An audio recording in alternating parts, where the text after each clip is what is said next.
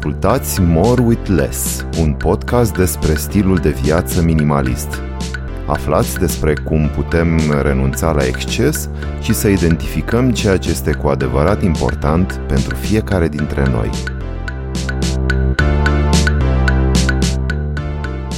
Bună, sunt Claudia Chirilescu și în acest nou episod din podcastul More with Less aș vrea să vorbesc despre Romanian Dream sau Visul românesc.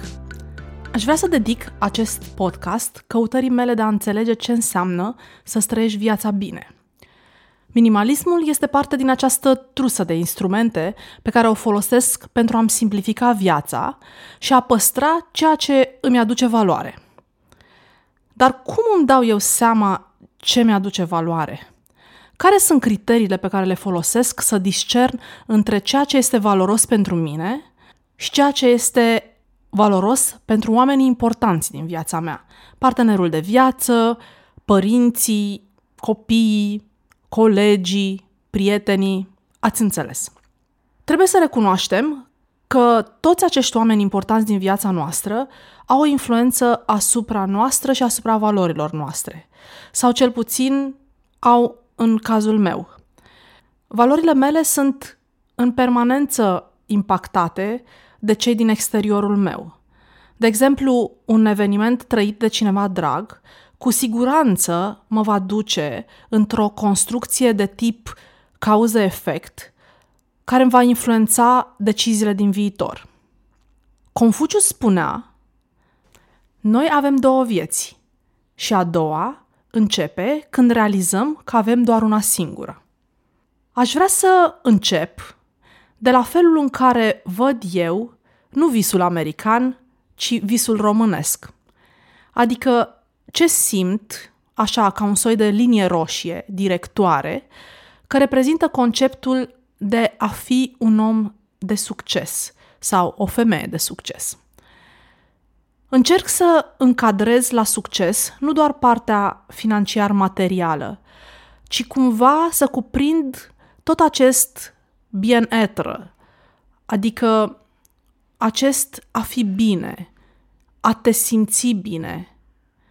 Probabil că sunt în asentimentul multora însă, când spun că atunci când vorbim despre succes, vorbim în primul rând de o situație financiară bună, poate chiar solidă. Adică să trăiești fără grija zilei de mâine, pe cel puțin încă o generație, și să ai multă flexibilitate în a-ți îndeplini dorințe fel de fel. Vacanțe exotice, o casă în care să nu-ți lipsească nimic din ceea ce este trendy, mașini produse de mărci respectabile care să exprime de la sine situația noastră financiară, plus accesorii de statut precum ceas, telefon, geantă. Ați înțeles ideea.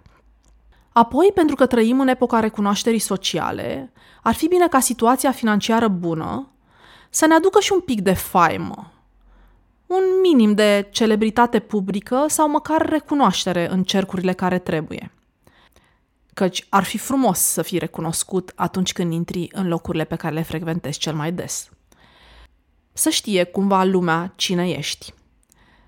În special valabil pentru bărbați, scuzați-mă domnilor. Dacă aș putea să simplific și să fiu și mai categorică într-un fel, aș spune că din exterior, acest vis românesc al succesului, care descrie o viață reușită, simplist vorbind, pentru bărbați se centrează în jurul banilor, iar pentru o femeie este un mix interdependent între a avea o relație reușită, care de multe ori implică un bărbat care să-ți asigure o situație financiară stabilă și a fi slabă. Dacă nu ești slabă, nu ai evident cum să ai o relație bună. Mai intervine apoi și ce înseamnă succesul pentru un părinte. Probabil că ați observat cu toții sau chiar simțiți asta pe propria piele, că vă doriți ca copiii să meargă la cele mai bune școli, și dacă au și vârsta potrivită, de cele mai multe ori aceste școli sunt în afara României. Sigur, ne dorim tot ceea ce este mai bun pentru viitorul lor. Din păcate, într-un fel de clasificare, pe locul 4 a picat profesia. Pe vremea lui Ceaușescu, profesia era pe primul loc, din perspectiva unei vieți de succes percepută din exterior. Acum este mai important să știi să faci bani, indiferent de domeniul în care te manifesti. Apoi să ai toate simbolurile sociale care să certifice asta și pe locul 3 să ai posibilitatea să trimiți copiii la școli și la studii. Dar de ce ne conformăm toți acestor percepții sociale și, într-un fel, culturale? De ce susținem tacit majoritatea dintre noi aceeași rețetă pe care unii încercăm să o și urmăm?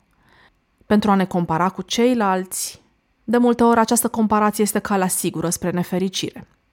Nu am deschis această discuție cu scopul de a ridiculiza toate aceste realizări. Doar am zugrăvit aceste aspecte ca să le vedem un pic de la distanță, poate cu un zâmbet amar în colțul gurii. Avem nevoie, și eu și voi, să ne detașăm un pic de această condiționare ca să ne dăm seama ce înseamnă succesul cu adevărat. Și eu am fost și încă mă regăsesc parțial în aceste clișee, de care de multe ori mă amuz cu reținere. E drept, am început cu diploma, căci așa erau vremurile, dar apoi ca tânăr antreprenor mi-am încercat mușchii pentru a vedea de ce sunt în stare.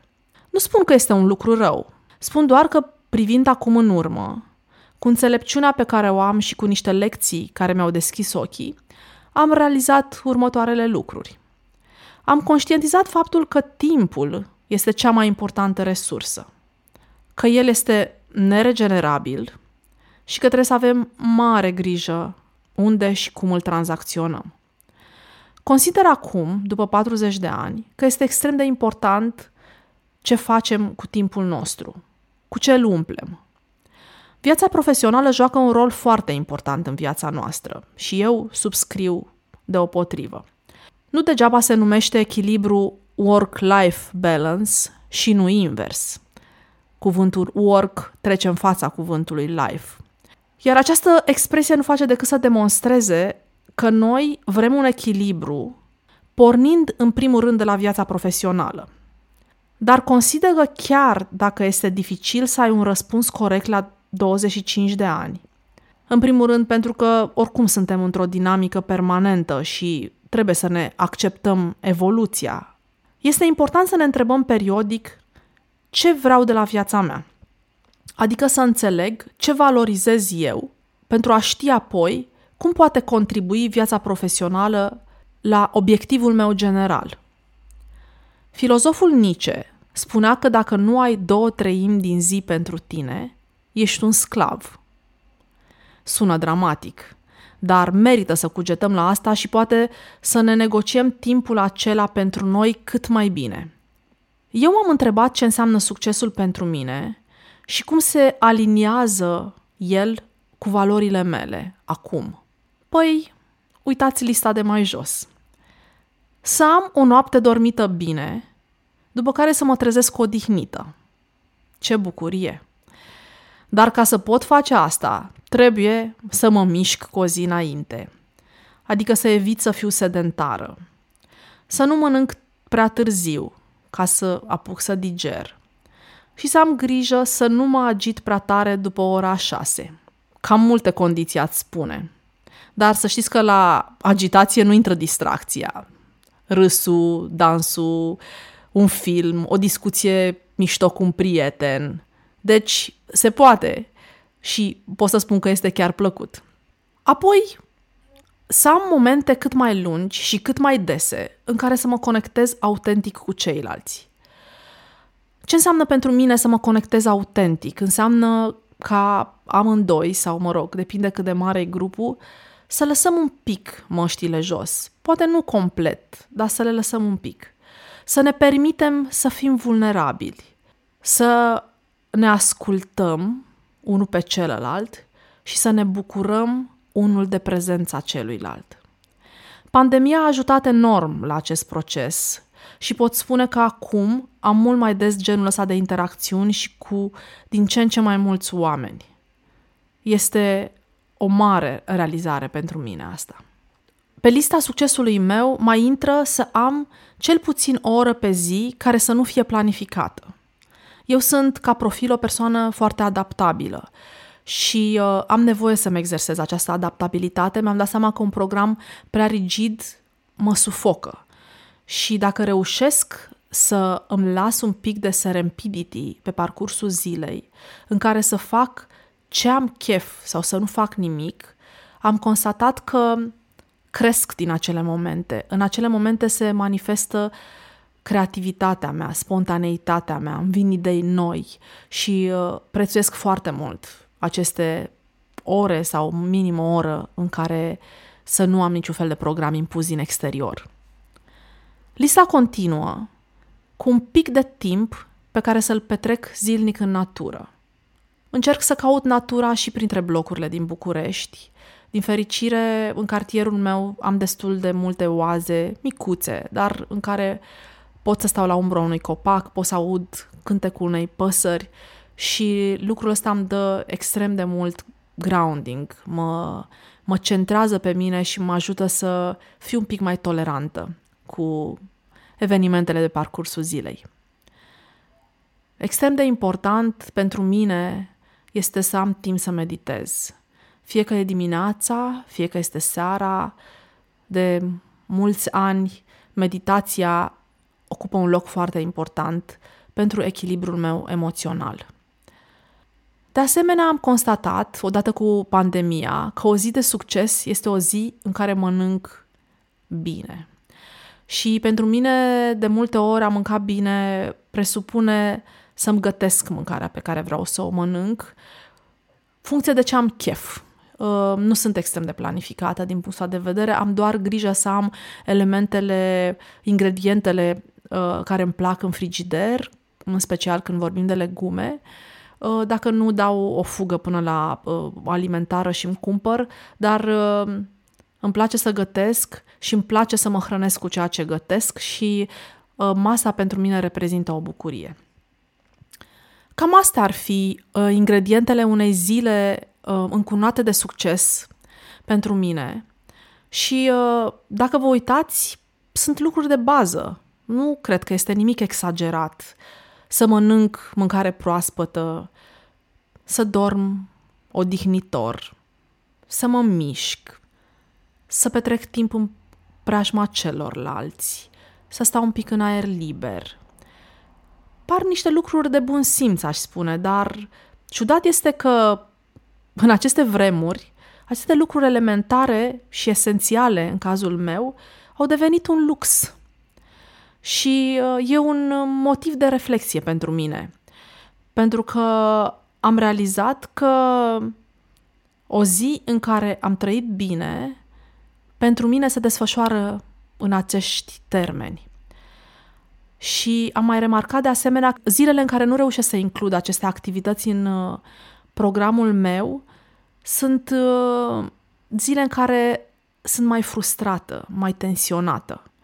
Și uh, am sondat să văd ce e în spatele acestor emoții și am realizat că îmi lipsesc acele lucruri care sunt importante pentru mine. Degeaba, sau nu știu dacă degeaba, dar se strică echilibrul și chiar dacă fac alte lucruri, în momentele în care îmi lipsesc multe din cele câteva aspecte pe care le-am menționat, mă fac să sufăr.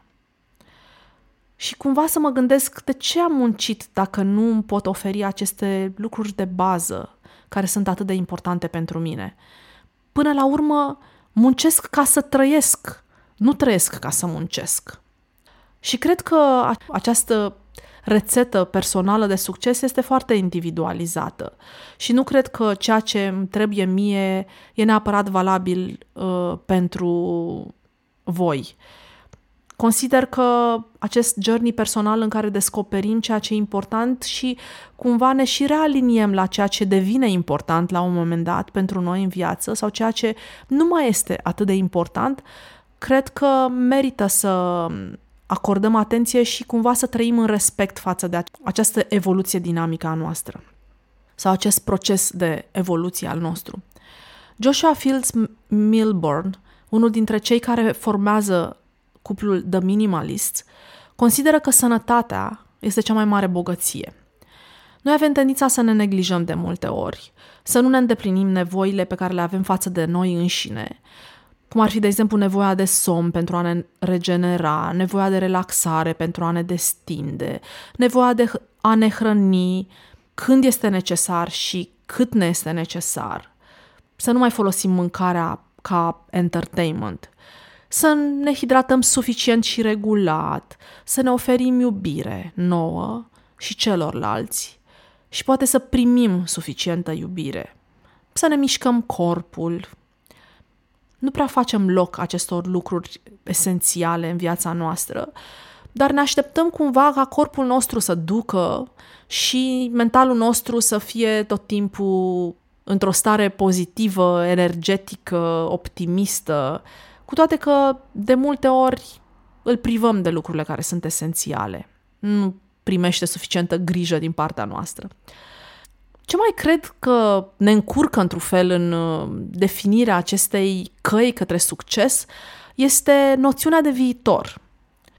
Cu toate că n-am nici cea mai vagă idee ce ne rezervă acest capitol, viitorul, îl tratăm cumva ca pe o parte a vieții noastre pe care încercăm să o controlăm, cu un soi de împletitură emoțională de frică și de așteptări. Frică că lucrurile nu vor fi cum vrem noi și de aceea de multe ori ne consumăm prezentul ca să pregătim cât mai multe scenarii de siguranță față de viitor și așteptări proiectate cumva pornind de la experiențe din trecut, reflectate în ceea ce considerăm noi că o să ne aducă un viitor sigur și lipsit de probleme. Scriitoarea Dominic Loro spune că prevenția constă de multe ori în lucruri de bun simț pe care de multe ori omitem să ni le oferim.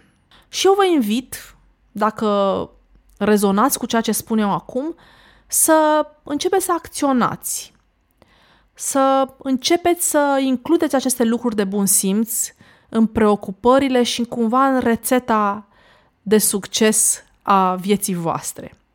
Cam asta îmi doresc să fie unul dintre îndemnele acestui podcast în direcția You Grow What You Practice. Și să ne definim succesul ca o viață în care, în primul rând, avem grijă de noi și de nevoile noastre. Ca la avertizările acelea din avion, în care mai întâi ne punem noi masca și apoi o punem celorlalți. Deci mai întâi avem grijă de noi și apoi de ceilalți, în sensul în care dacă noi nu suntem bine, nu ne simțim bine fizic sau emoțional, nu avem cum să le oferim celorlalți sprijin și iubire. Cum putem dacă nici măcar noi nu avem aceste resurse? Să ne facem o prioritate din a construi o relație cu noi, cu noi înșine. Eu m-am întrebat și probabil v-ați întrebat și voi de multe ori ce fel de om ați vrea să deveniți, pentru că cumva sper că suntem conștienți împreună că we are becoming with every moment, că devenim ceva cu fiecare acțiune și alegere pe care o facem.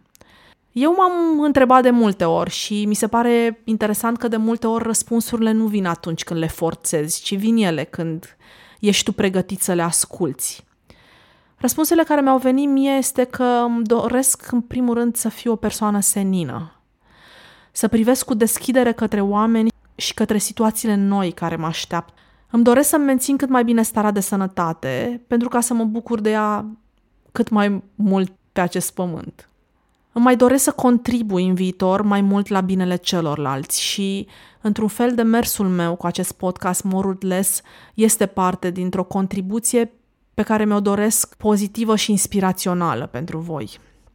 Îmi doresc de asemenea să construiesc cât mai multe relații profunde cu cât mai mulți oameni. Cu timpul am constatat că fiecare om este un univers fascinant și uh, avem o viață în care noi putem să oferim din universul nostru și de asemenea să ne îmbătăm de universul celorlalți. Și îmi doresc atât de mult să petrec după acești doi ani de semi-izolare, îmi doresc să-i descoper pe oamenii din jurul meu și să nu mai judec atât de mult, să mă las cumva pătrunsă de spiritul și de energia și de visele lor și de toată creativitatea de care fiecare dintre noi suntem uh, pregătiți să oferim, dar în zone și uh, într-un mod diferit. Și nu în ultimul rând îmi doresc ca întotdeauna să fiu de partea mea, indiferent prin ce trec și indiferent ce spun ceilalți, să fiu prietenul meu cel mai bun.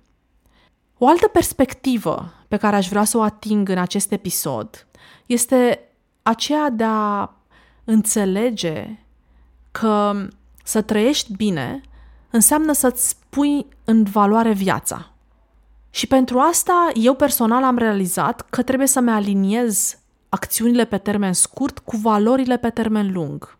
Să am în minte în permanență întrebarea ce este acel ceva pe care vreau neapărat să-l fac? Acel lucru pe care nu pot și nu vreau să-l tai de pe listă. Acel lucru care vine din interiorul meu, care reflectă pasiunea și interesul meu. Și să fac tot ce-mi stă în putință să lupt ca acel lucru să nu fie sacrificat. Fiecare dintre noi avem ceva ce arde în noi și care cere să fie exprimat, cere să fie acționat, cere să fie făcut. Și pentru ca să facem loc acelui lucru, de multe ori trebuie să sacrificăm alte lucruri.